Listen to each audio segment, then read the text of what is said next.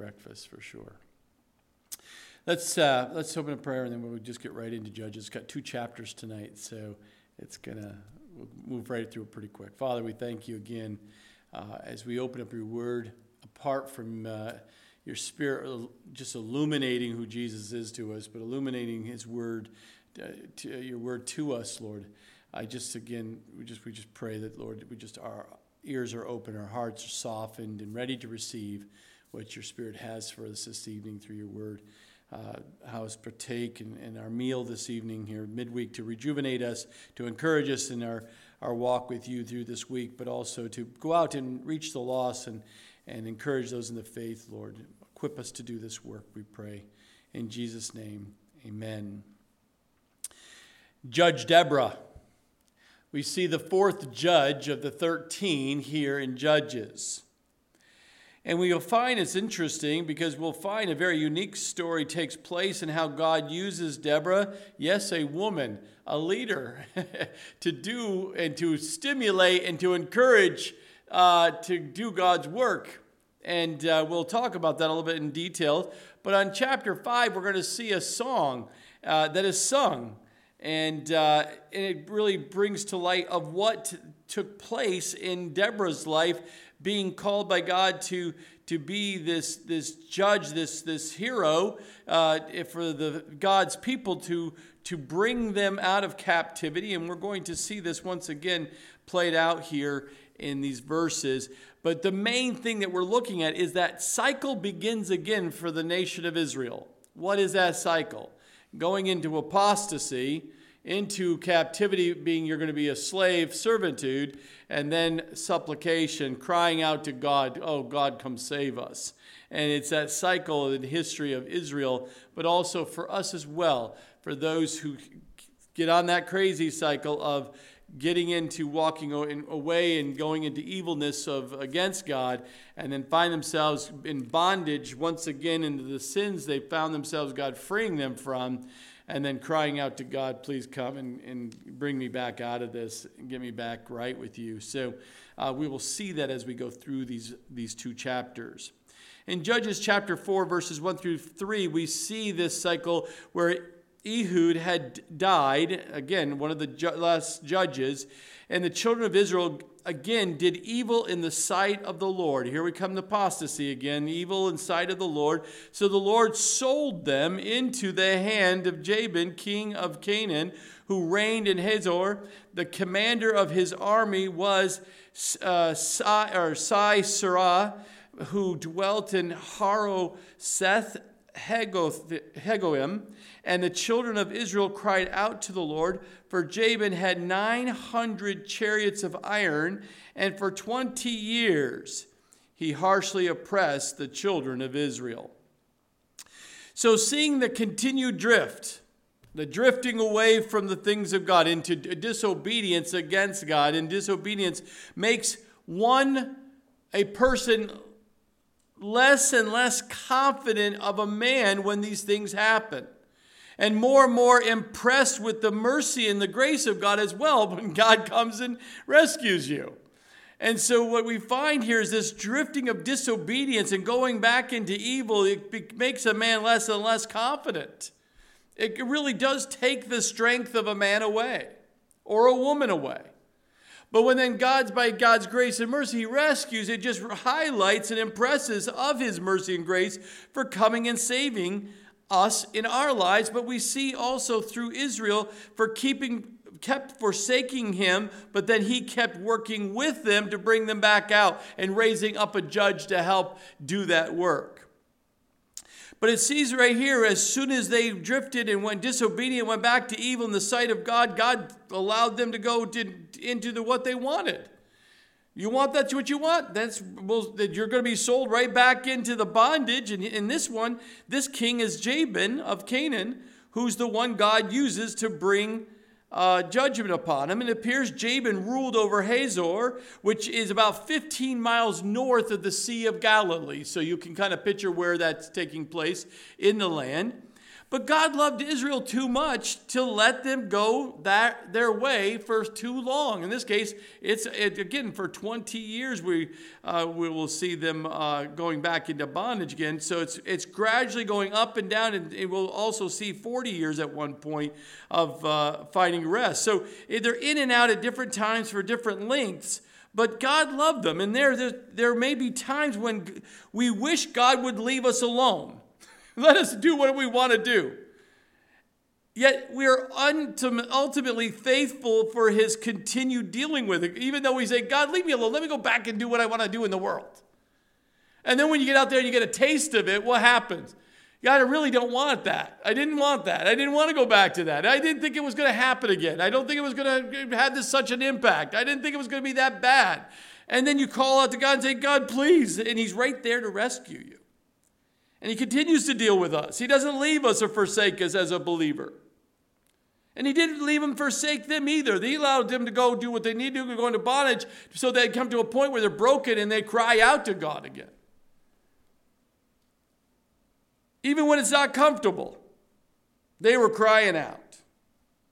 And even when God deals with one in this way, it still may take a good while until they turn their heart to Him in repentance. That's one thing I, I just, it's a key thing. That sometimes you see people walking away from the Lord and you're like, Lord, and you keep praying for him and praying for him, and you hope that your prodigal son is coming back. You hope that your daughter is going to come back. You hope your husband, your wife's coming back. You hope these things. And it can take some time. And it took Israel 20 years of bondage before they cried out to the Lord. God used an entire different oppressor this time, the Jabin, the king of Canaan. He never uses the same way, the same thing, the same way to get people to come back. You can't always say, oh, God's going to do this. No, no, God could use something completely different in some other way to get the attention of a person. And God, in, God will and can use anything to get our attention and keep us in line with His will. Why? I always ask the question, why? Why would he do that? Why would he keep coming back and bringing us back to his will and keep us? Because he understands the person he loves, the nation he loves, he understands the wages of sin is death. And as the children of Israel will discover, they're going to experience death. And even in our own day of, inflation, even our own day of inflation that we're dealing with, sin's wages remain the same. It, really, it leads people to death. Spiritual death. It's, it's, it's, it's why God keeps rescuing us and coming and not letting go of us and not forsaking us. Because he knows what the consequences and you're a child of God. He's to he's to bring you back, and he may use a Jabin in your life or some kind of bondage get you to move away from the evil things and come back to, the, the to, to Him, the Word of God, in, in obedience.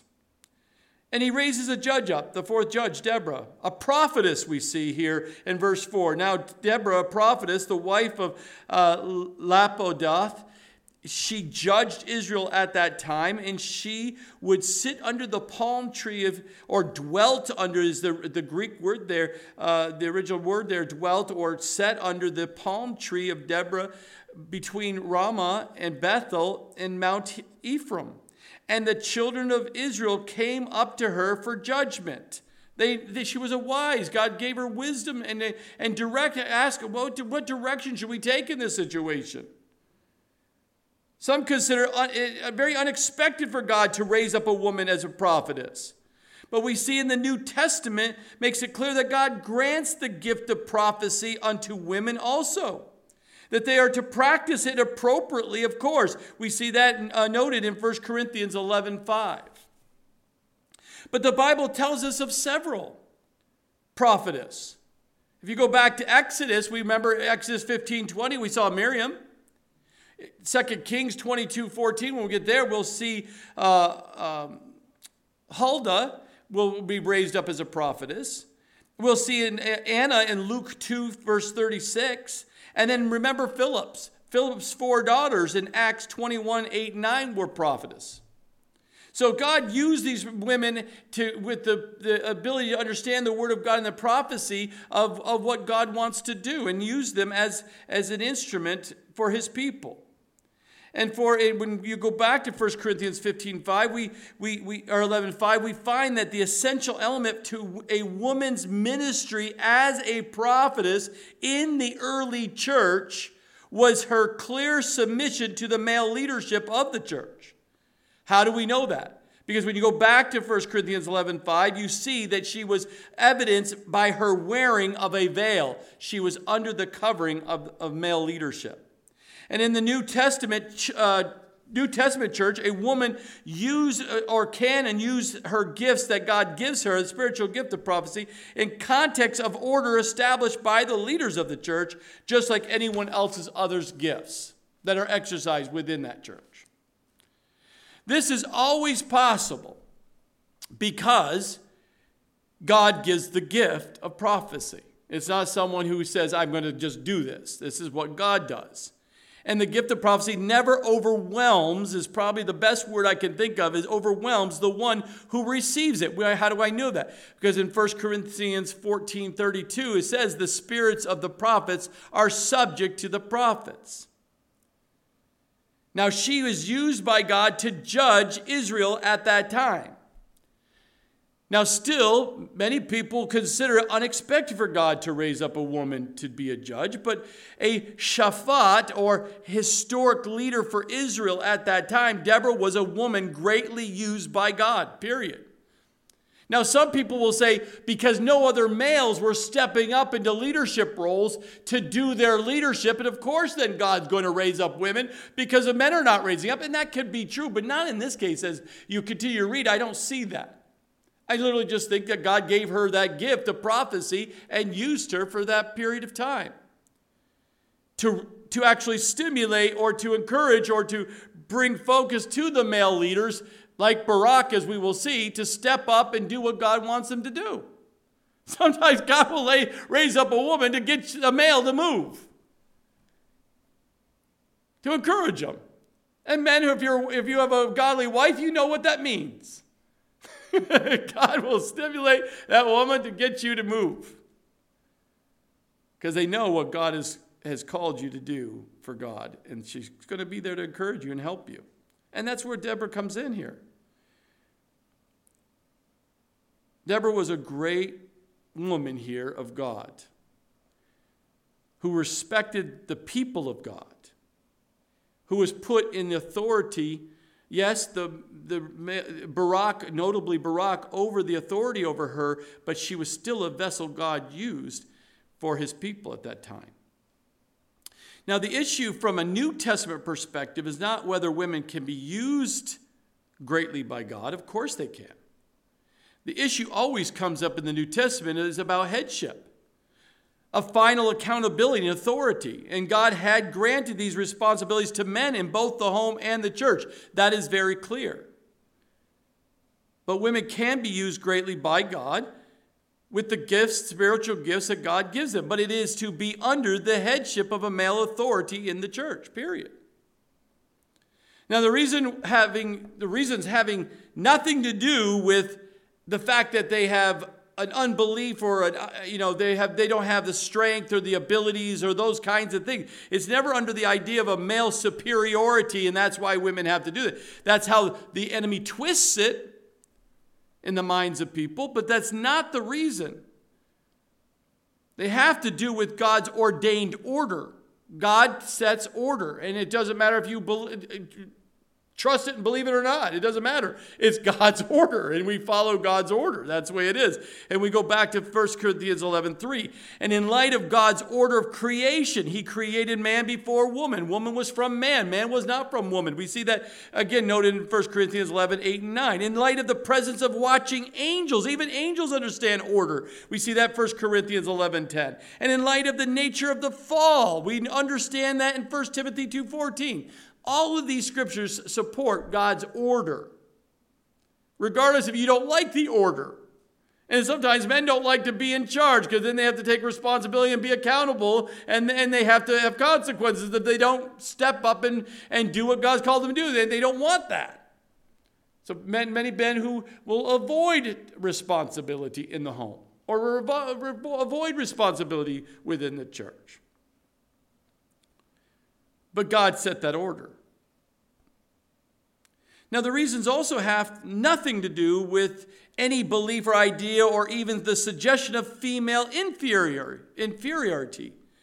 Jesus was under the headship and author of his Father. We see that in John 5 19. So even Jesus was under the authority of his Father without being inferior in any way. We see that in John 1 1 and John 10 30. But we see here clearly that God used the children of Israel to come up to her for judgment. But we don't know what why or how. Just know that God gave her the ability to prophesy, to give and help give direction.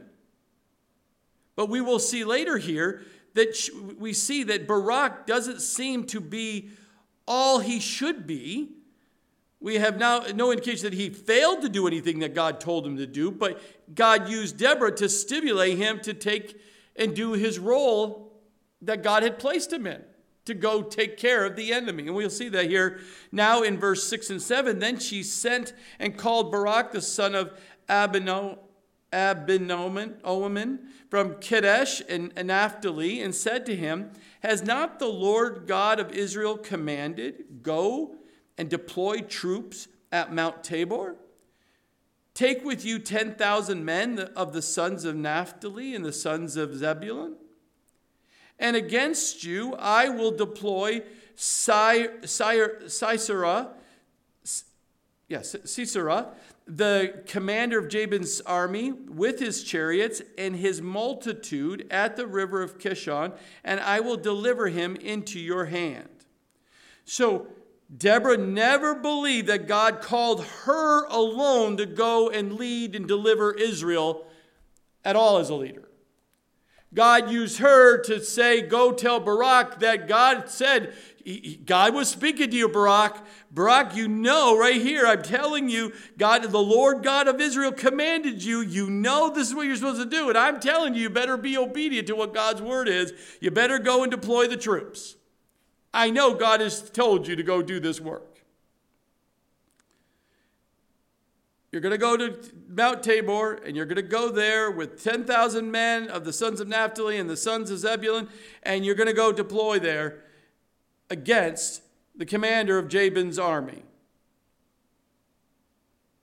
Sisera. You're going to go against him. She was the messenger that God used to stimulate Barak, the leader, to go do that work. Now, the use of the phrase suggests here when Deborah simply confirms something that the Lord had already spoken to Barak. And often, God often does bring confirmation when He speaks to us through some people. Especially if, if, if, if what we believe He wants us to do will affect other people. He will speak to your heart. He'll show you in the word, and you're supposed to do it, but you just haven't been obedient. God will send someone else teaching the word of God, or someone come and says, I have a word for you, and it confirms what God's already telling you you need to be obedient to do. He just uses other people to encourage you to take that step of faith. So, what happens in verse 8 through 10? We see Barak makes an interesting decision here. Barak said to her, If you will go with me, then I will go. But if you will not go with me, I will not go. What? So she said, I will surely go with you. Nevertheless, that, watch those words. Nevertheless, there will be no glory for you in the journey you are taking. For the Lord will sell Sisera into the hand of a woman. Then Deborah arose and went with Barak to Kadesh, and Barak called Zebulun, Naphtali, and Naphtali to Kadesh, and he went up with 10,000 men under his command, and Deborah went up with him. Oh, there was nowhere in there that said that Deborah was supposed to go. She's just being the messenger. Barak, take these people, 10,000 guys, and go up there and take over Sisera. Take that, that, that commander out and all the army. And he's saying, I'm, I, am I'm trusting the fact that God is speaking to you. I'm not going anywhere without you coming with me because God's using you and speaking to you. I want you close to me. She said, Fine, but you're not going to get any glory of this then. It's going to go to a woman then. You understand that?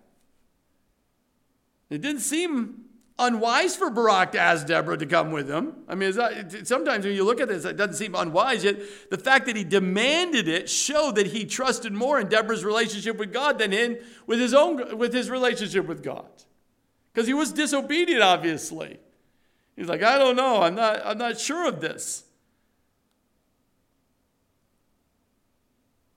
I mean, he's he became famous. Obviously, we know that because he was in the faith. Uh, writings there in Hebrews chapter 11, verses 32 and 33. But here we see he showed some unbelief, but he still made the hall of faith there in uh, Hebrews 11. But I think to me it's encouraging. Because here's a man who seemed to show weakness and seemed to uh, maybe a little bit unbelief, but let us be faithful in weakness. Because when you're weak, you become strong, the scripture says if you trust him. Be faithful even in weakness. That's, that's Barak. Though but weak in faith. Be faithful in the weakness. God is going to strengthen you and lift you up and, and bring you through this. Because of this, Barak would not be the one to personally defeat Sisera, the commander of Jabin's army, but a woman. What woman? We will see it's Jael, not Deborah, who's going to get the glory. Jael is the one that God's going to use to take down Sisera. He would ex- expect this to, you know, okay, Deborah, you're coming with me. I, I, that's why I'm bringing you with me here. I want, if, that, if, you're going to be, if it's going to be a woman, I'm not going to glory. Let, let, me do that because uh, do you realize I'm going against uh, a, a Jabin's army led by Sisera here with 900 chariots of iron? Do you realize that the technology, the, the advanced army that I'm going against here, do you understand what is what we're in, up, up against here is the most sophisticated, advanced army of those days? Are you kidding me? 900 chariots of iron. Remember, the Israelites had no essential uh, uh, weapons at all to fight against us. None. But nevertheless, Barak and all who went with him showed real courage and trust in God to go out against Sisera and his army. Even though those 900 chariots of iron come barreling down against them. But you have to remember, God led them to fight on a plain, a plain area where we see here in Kadesh. Which gives a much more advantage to the chariots because the chariots have flat plan to just barrel down through. They didn't have to go through, chariots don't go through mountains. They don't go through uh, rock crevices of, of valleys. They actually, God brought them to the plains that gave full advantage of Sisera's army and the chariots. And but that's where God is going to go. Why? Why is that? Anyone in their right mind of military strategy who say, we're never going to go fight someone with 900 chariots of all the weaponry. It's like saying 900 tanks barreling straight down, no, nothing stopping them, and we're just going to have be on feet coming right at them on foot soldiers, and we like we have an advantage or something. Why does God do that? Because God gets all the glory. Because God is going to show strength through these willing, faithful, trusting men in God to do the work, and God's going to get all the glory. So, what, how does it play out here? They don't know how it's going to play out. We get to see how it plays out. Look at verses 11. Now, Heber, the Kenite of the children of Hobab, the father in law of Moses, had separated himself from the Kenites and pitched his tent near the terebinth tree at Zaanannim, which is beside which is besides Kadesh. And they re- reported to Sisera that Barak, the son of Abinoam, O M, had gone up to Mount Tabor. So Sisera gathered together all his chariots, 900 chariots of iron. Okay, now we're repeating it twice now. The emphasis how strong this army is. And all the people who were with him from Harosheth, Hagoyim, to the river of Kishon.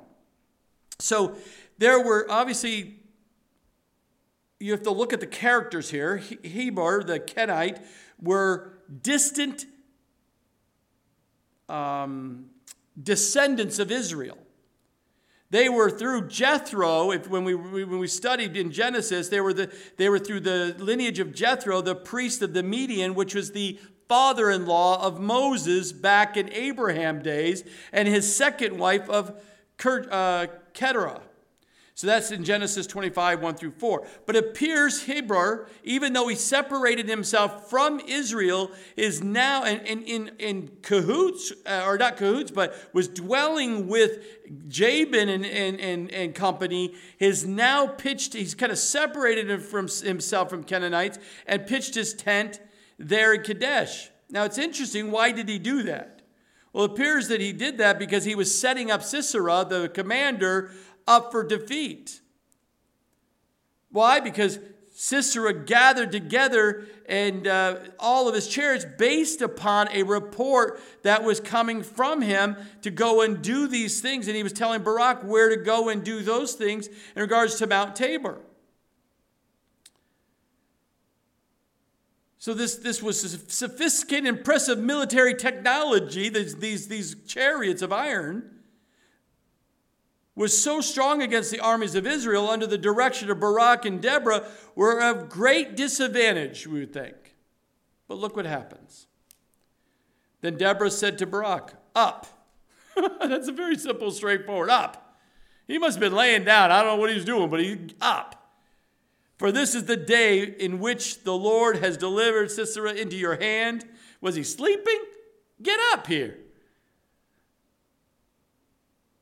Has not the Lord gone out before you? Haven't you aren't you seeing what God's doing? He's going before you. We're to follow what God's doing. We're following what God's doing here because can't you see that? So Barak went down from uh, went down from Mount Tabor with 10,000 men following him, and the Lord rooted or routed Sisera, all his chariots and all his army with the edge of the sword before Barak. And Sisera alightened, alightened from his chariot. You can almost picture he must have just booked it from that chariot. I mean, he was just thrown from it. He was, he was like out of there because he was lightened from his chariot and fled away on foot. But Barak pursued the chariots and the army as far as uh, Harosheth, Hagoyim, and all the army of Sisera fell by the edge of the sword. Not a man was left.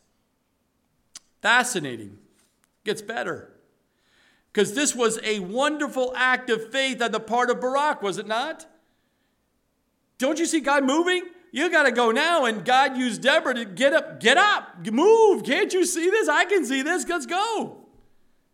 And he did. He didn't hesitate. He, who moved the battleground. He went down from Mount Tabor. He brought his army down through. He's got a great disadvantage going down in the plains. All these chariots are coming.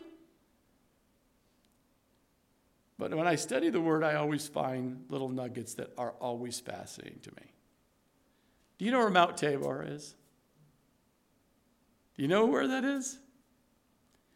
Mount Tabor is a hill in the middle of the valley of Jezreel also known as the Valley of Megiddo or Armageddon. Do you know where in the scriptures where an army will come against the nation of Israel? Uh, the battle of Armageddon will come against Jesus at that point in time. In the Valley of Megiddo. Many wars are fought right there. And if you've ever been to Israel and you've been down on the plain, you've seen the Valley of Megiddo, you know exactly where this war took place. Or this, this, these chariots and the, and the collision here. But the Lord, no one else, the Lord routed Sisera and all his chariots. Because Barak's great trust in God and moving, as well as trusting his armies was in God's hands, and God saying, This is what I'm calling you to do. God granted them a great victory against the greatest odds. The word routed is very interesting because in the vulgar Latin, it means terrified. The Lord terrified the commander, Sisera, and all of his chariots. He terrified them, perhaps by the thunder and the hailstones that we see, we will see in Joshua 10.10 10 or 1 Samuel 7.10. But where the same Hebrew word is used or else by some hurry noise made by the air of the angels, it's the same word used in 2 Kings 6, with something stimulated a terrifying moment for the people at that moment and made them move. But something was certainly done from heaven to cause the commander and all these warriors to move to exactly what God wanted them to do. We know from Judges in chapter 5 here tonight, when we, I hope to get there, verse 4 and 5, and in verse 21, God helped Israel to victory by bringing an earthquake and flash flood at that moment. We don't see it here, but we see it in the song they're about to sing. And the muddy conditions made the chariots of iron a hindrance and an un- unusable in war. And when they started seeing that, we see uh, our friend there, uh, the uh, book it. And uh, Sisera was out of there because he realized what was happening. But has not the Lord gone out before you? I mean, I just those are really solid words that God used for Deborah to say. Do you not see God moving? It's going to take faith. Anytime there's something of God, it requires faith. If it doesn't take faith, it's not of God. Let me say it again. If you're going to do something for God, it takes faith.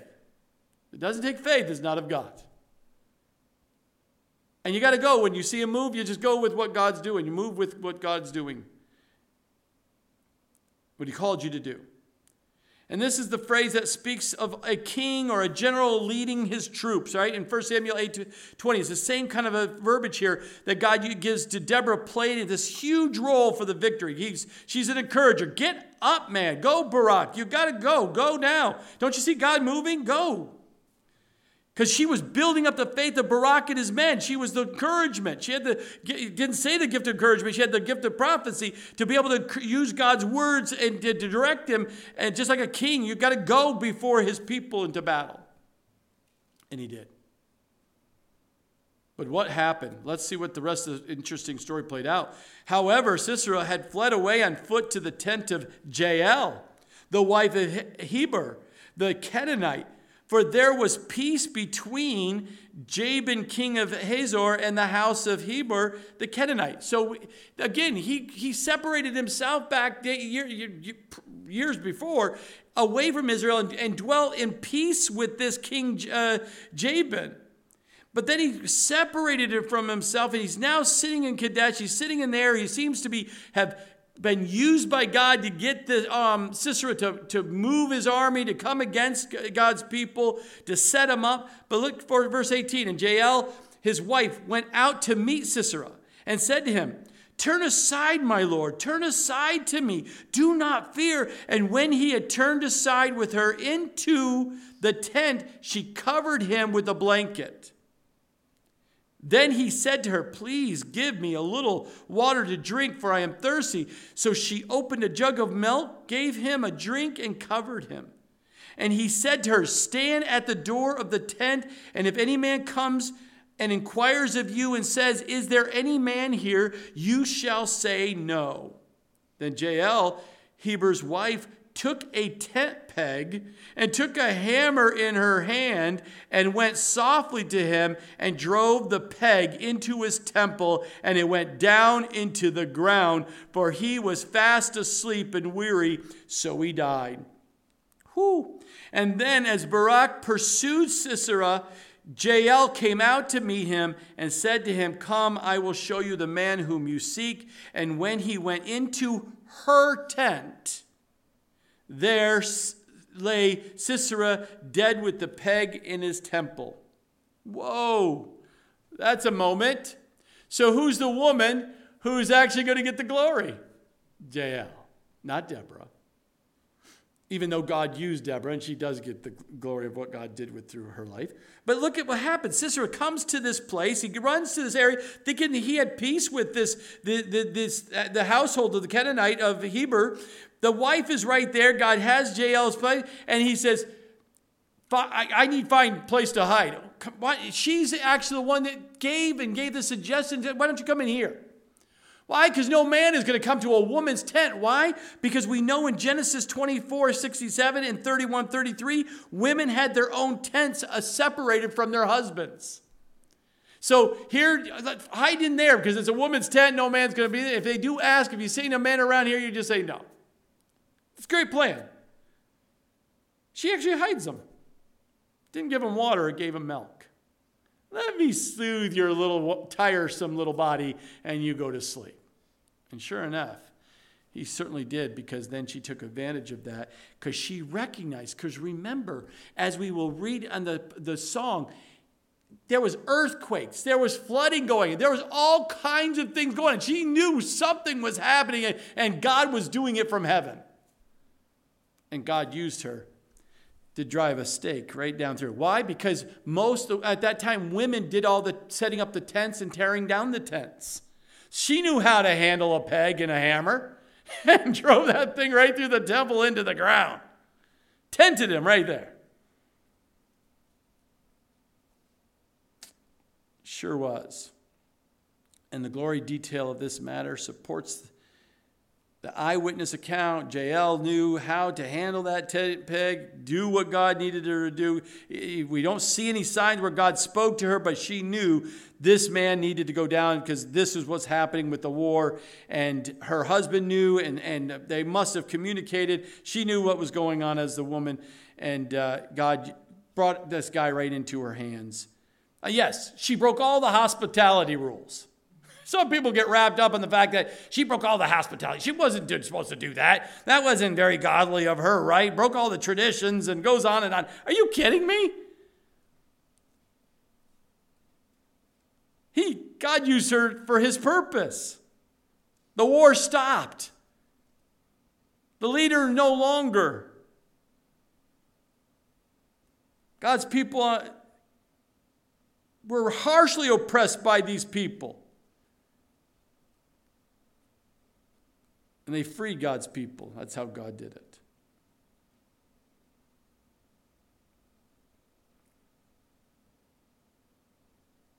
That's how God does it sometimes. But it never diminishes the personal responsibility of the one doing the evil, though. Judas' betrayal of Jesus served the eternal purpose of God yet he still answered for the evil deed.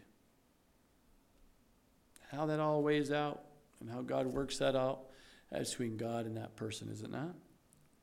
Now, verse 23, we see this decisive battle. The victory was soon won for Israel because so on that day God subdued Jabin, king of Canaan, in the presence of the children of Israel, and the hand of the children of Israel grew stronger and stronger against Jabin, king of Canaan, until they destroyed uh, Jabin, king of, of Canaan.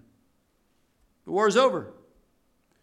Jabin destroyed, his, his leader was destroyed, uh, his people were destroyed, all those, those high tech uh, warrior uh, things that called the chariots were of no good and use. God won. He always wins. Always wins. Well, this was such an incredible moment that God gives Judge Deborah a song, the song of Deborah here in chapter 5 the blessing to god the deliverance of god. What is the song for? Is but to, to praise god to worship god to bring he brings through his you know what he did through everybody involved. They actually worshiped god. And they sung what took place in this event. Look what happens here in chapter 5, verses 1 through, t- t- 1 through 2. Keep in mind, as we read through this, is this the theme of the song? If you want to know what the theme of the song is, the joy and the blessing of being in the willing instrument of God. That's what it all comes out. I was a, they were willing instruments of God, and it brings great joy and great blessing, and they're going to worship God because of God of, of uh, for the deliverance that God did through uh, through His leaders. Look at what happens. Then Deborah and Barak, the son of Abinoam, sang on that day, saying, "When leaders lead in Israel, when the people willingly offer themselves, bless the Lord." So, the very beginning of the song here, the song is attributed, you know, usually just to Deborah, right? The song of Deborah, but it's not. Barak's role in the composition and the perhaps performance of the song is often overlooked, but he was right there as the two of them singing and praising God and creating the song and the theme of this because of what God did through them. The song is well within the tradition of the of the other Jewish songs of deliverance. If you go back and if you do a study and, and research on G, uh, Jewish songs that were uh, based on deliverance or celebration, Miriam's song out of Exodus 15, 20, and 21, we already studied that when we studied Exodus. But the songs of celebrating of David's victory over Goliath, he had a song, 1 uh, Samuel 18, 7.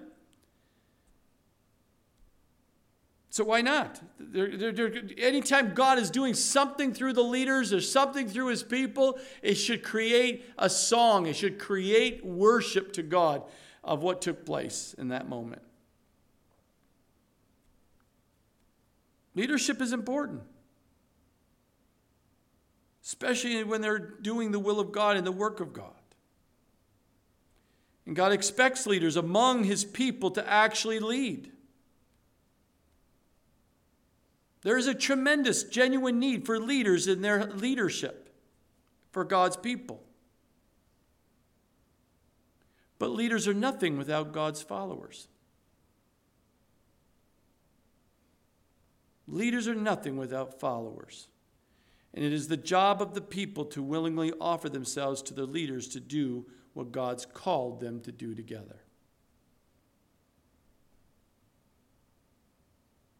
It's like a I, I sat here and I'm, I'm looking at, you know, the, the worship team, and, and it's, it, it's just kind of, it's like a, a, conductor with the, with the rest of the uh, orchestra, and the conductor's the leader. The conductor must lead the orchestra, but the orchestra must be ready and willing to follow the conductor's leadership.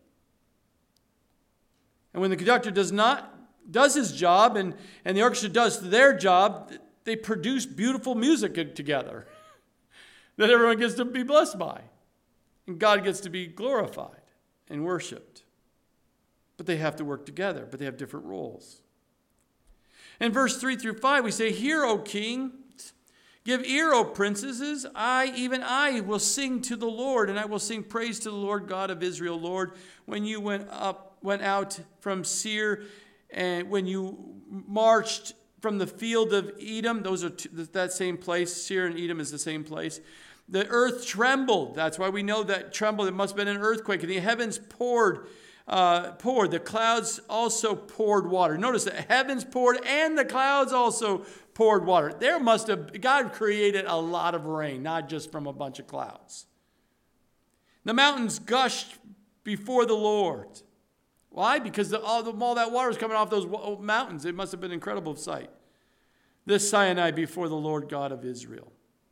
So God won the victory of Israel over Sisera by sending a great rain. The heavens opened up, the clouds opened up, and it was just poured out on this time.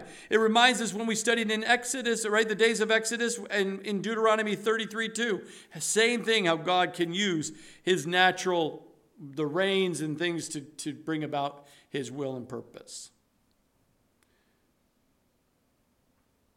But it should always remember that of God's goodness here. God's goodness to us didn't just start today. He has been good to us all along, all the time. It's it's gone from before and after. I mean, it's just it's interesting as you study those verses. You can always remember that God's always oh God's good today. Well, God was good yesterday, the day before, and the day before, and He'll be good tomorrow. What are you talking about just today? God's always good. Then what happens? Now they, t- they sing about the Canaanite oppression. Look at verses 6 through 8. In the days of Shamgar, son of Anath, in the days of Jael, the highways were deserted.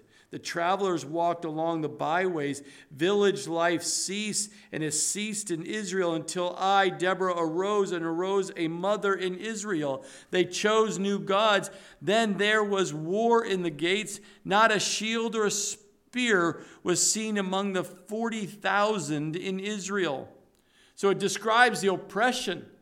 It was a chaos in those cities and villages. You couldn't even walk the streets without being robbed, without being t- taken advantage of and, and stolen from. There was robbers every and oppressors everywhere. The people, the God's people had to go find alternate routes, it says here. It wasn't even a, alongside the byways. They had to, they couldn't even travel safely during these times. It has ceased to exist during the day. And then God raised up Deborah to, to probably to inspire and to God's people. Okay, 40,000 of you, God's talking to me. Let me share with what God's talking to, talking to me about. And so you know that God is still with us. He's going to bring us out of this and bring us out of the oppression of these things. I know the land is full of anarchy and confusion, infested with robbers who want to kill us. No public road system safe for us. We can't even go from place to place. We're locked down where we're at. We can't even go visit family. And if we do, we have to take this secret path so that no one even can see us. But from a spiritual analogy perspective of this, Satan's always looking to oppress us as a Christian. He also wants to disarm the believers just like they disarmed them. They, it says they didn't even have shields or spears, anything to defend themselves. The enemy's always looking to disarm.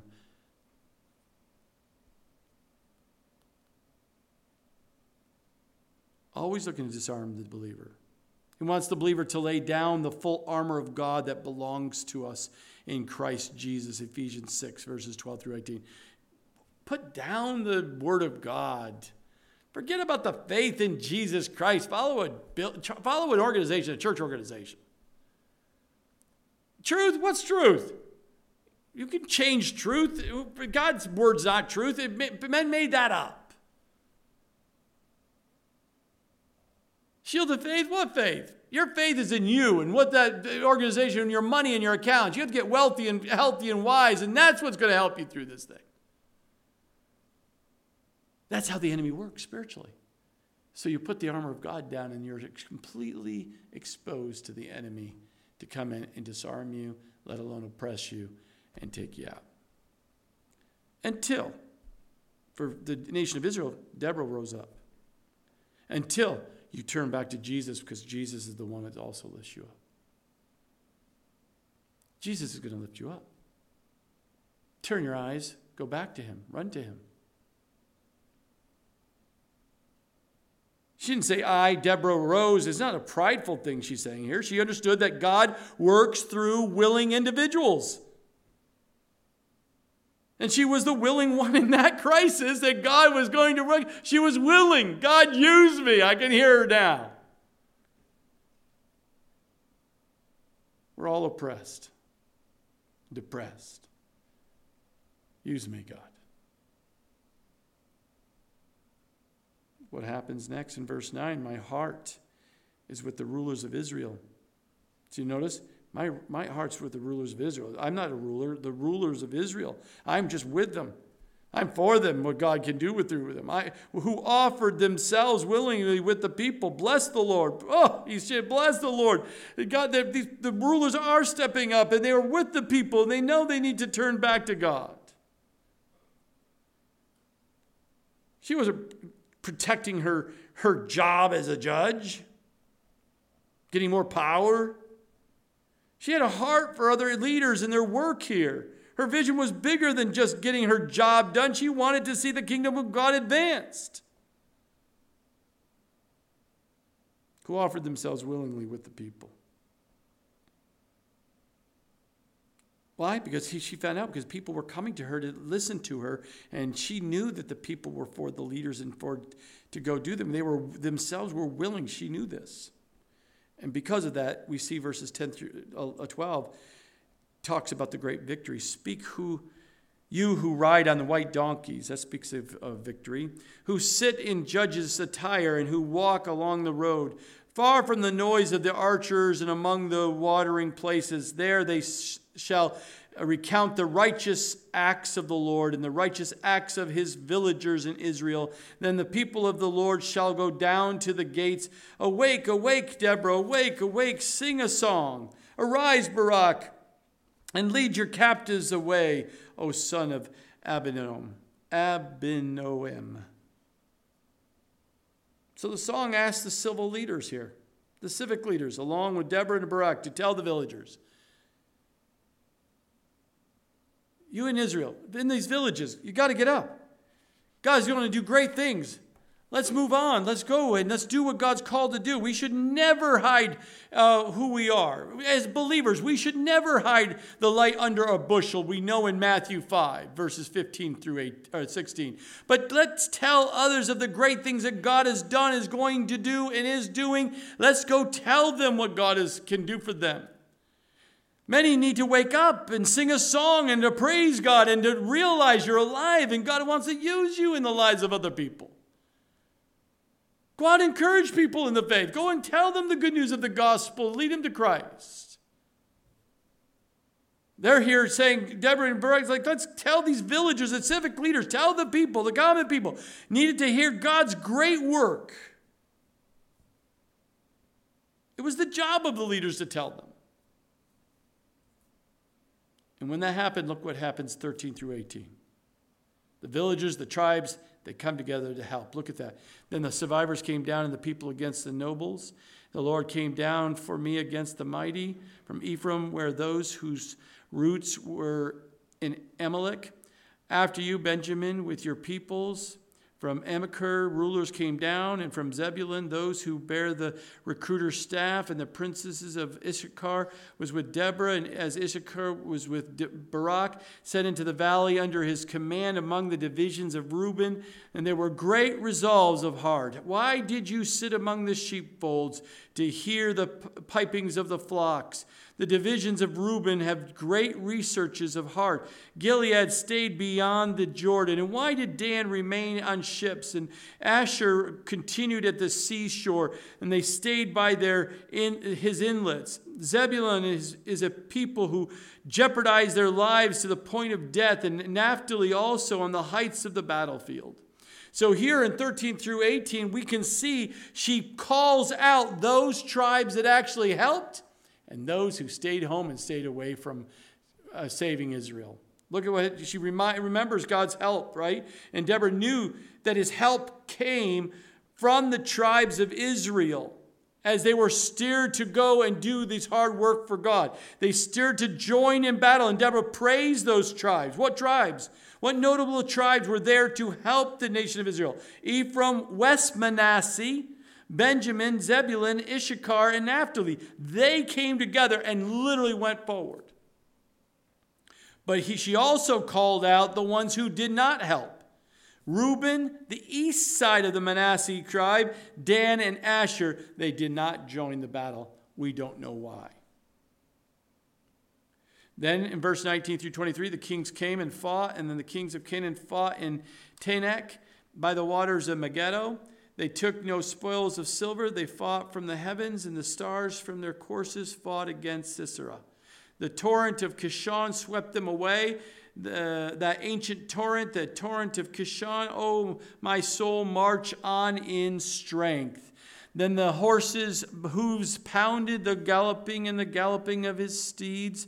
Curse Merzos, said the angel of the Lord, curse its inhabitants bitterly, because they did not come to help to the help of the Lord and to the help of the Lord against the mighty. So the battle was fought from the heavens. They sang of it. God, you actually fought from the heavens. He rained down on them. The earthquake took place. All kinds of things. The, the Canaanite chariots had no use because of so much water and so much disruption of that. It swept them away, as they say. It was that much water coming down from heaven.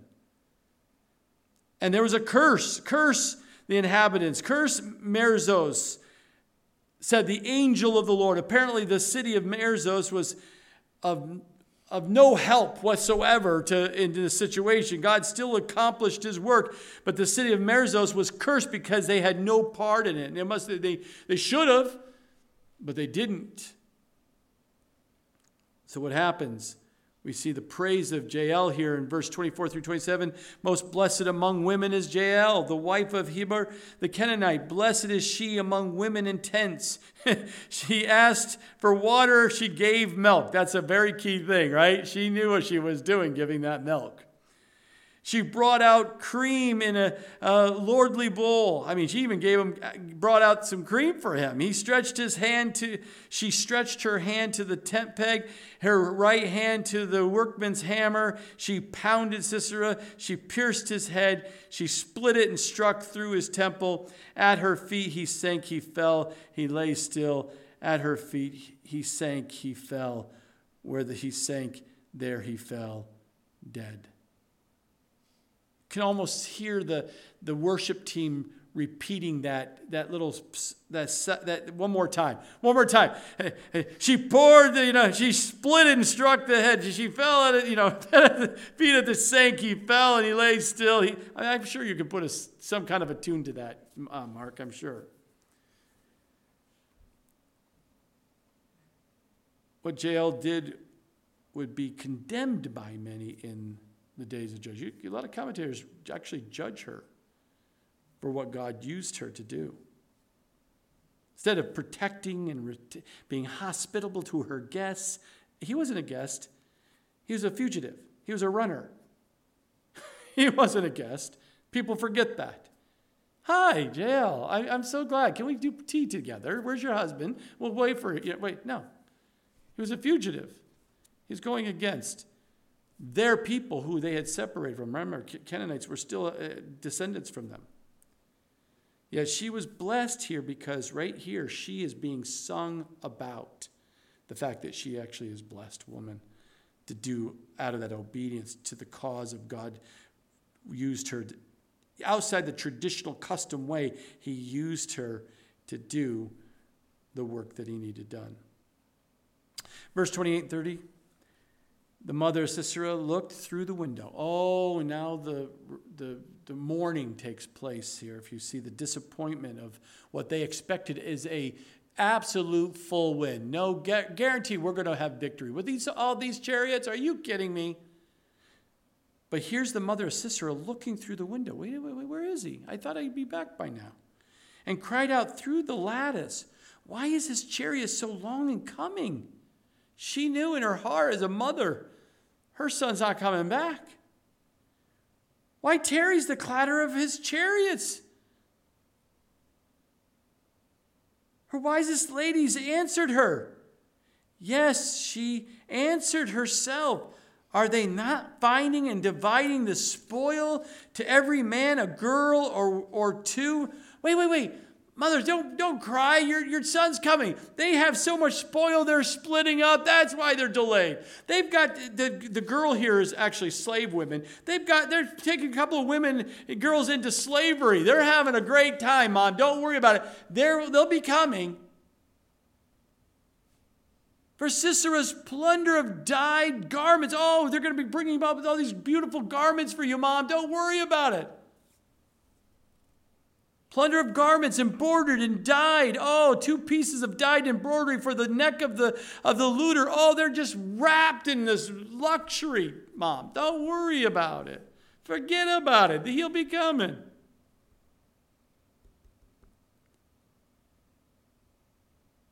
There's the mother of Sisera looking through the window. Every death has consequences. And Deborah thought of and, and celebrated the consequences of Sisera's death. She actually sang about his death here and the impact and the consequences it had on family. Verse 31, the final praise to God. Thus let all your enemies perish, O Lord. But let those who love him be like the sun when it comes out in full strength. So the land had rest for 40 years.